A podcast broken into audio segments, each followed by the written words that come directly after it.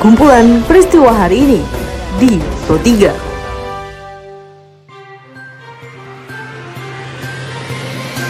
Halo pendengar, saat ini Anda sedang mendengarkan kumpulan peristiwa Pro 3.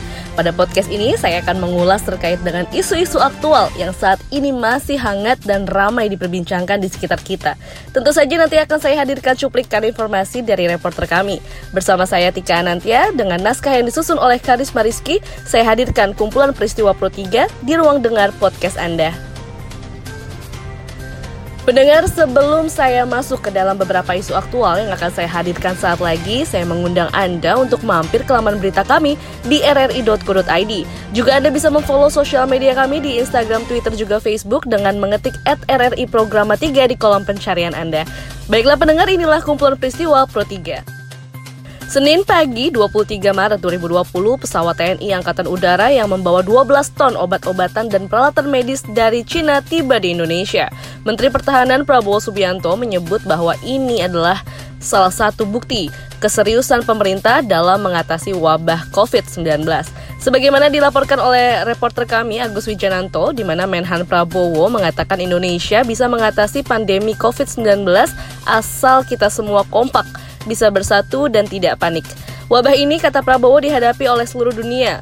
Jadi kita harus menyikapinya sangat serius dengan tenang untuk selanjutnya obat dan peralatan itu akan diserahkan dan menjadi tanggung jawab Kepala BNP Doni Monardo.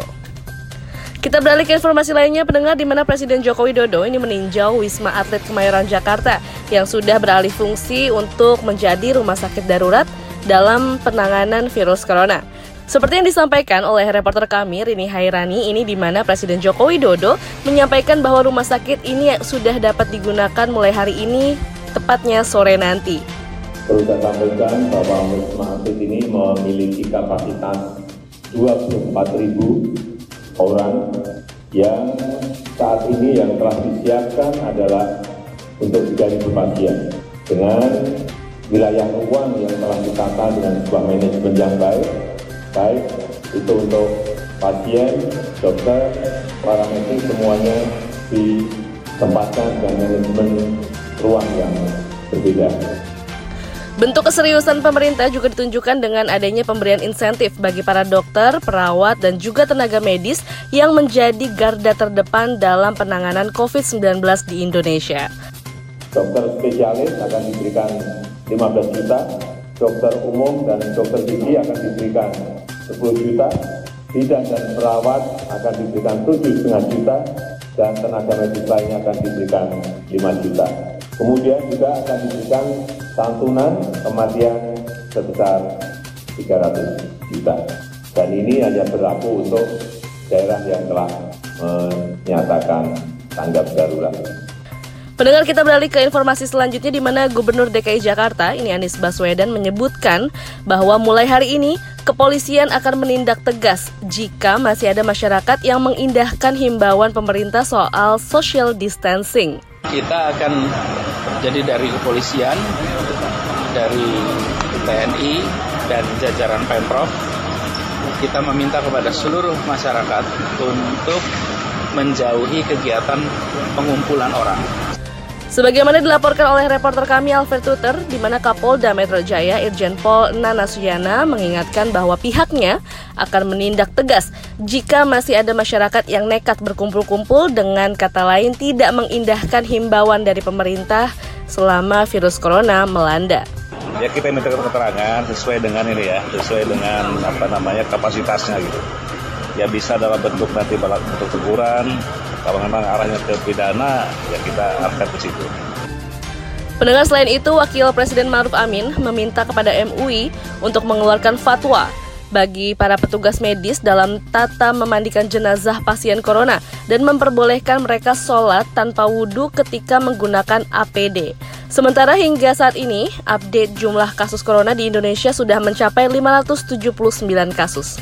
Kalau terjadi kesulitan mengurusi jenazah penderita corona ini karena kurang misalnya petugas medisnya atau karena situasi yang juga tidak memungkinkan kemungkinan untuk tidak dimandikan misalkan kami ingin meminta supaya Majelis Ulama dan Ormas Islam membuat fatwa sehingga tidak kesulitan kalau itu terjadi. Yang kedua juga ketika para petugas medis itu menggunakan alat pelindung diri sehingga pakaiannya itu tidak boleh dibuka sampai 8 jam.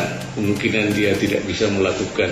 Kalau mau sholat tidak bisa wudhu tidak bisa tayamum. Saya mohon ada fatwa. Diambil dari reporter Safira Amalia Wapres Maruf Amin meminta kepada masyarakat untuk bersatu dalam menghadapi pandemi COVID-19 tanpa membuat polemik di tengah masyarakat. Sementara itu pendengar untuk perkembangan kasus dari COVID-19 di Indonesia ini juru bicara penanganan COVID-19 Ahmad Yuryanto mengatakan terdapat 65 kasus. Ada penambahan kasus baru sebanyak 65 orang yang terdistribusi di berbagai provinsi yang bisa kita lihat di tabel. Sehingga total kasus pada hari ini menjadi 579. Kemudian ada penambahan kasus yang sudah dua kali follow up, spesimen dua kali negatif dan kita nyatakan sembuh sebanyak satu orang, sehingga total kasus sembuh adalah 30 orang. Kemudian ada satu tambahan lagi kasus yang meninggal dari data yang kami rilis kemarin 48 sehingga total kasus meninggal adalah 49.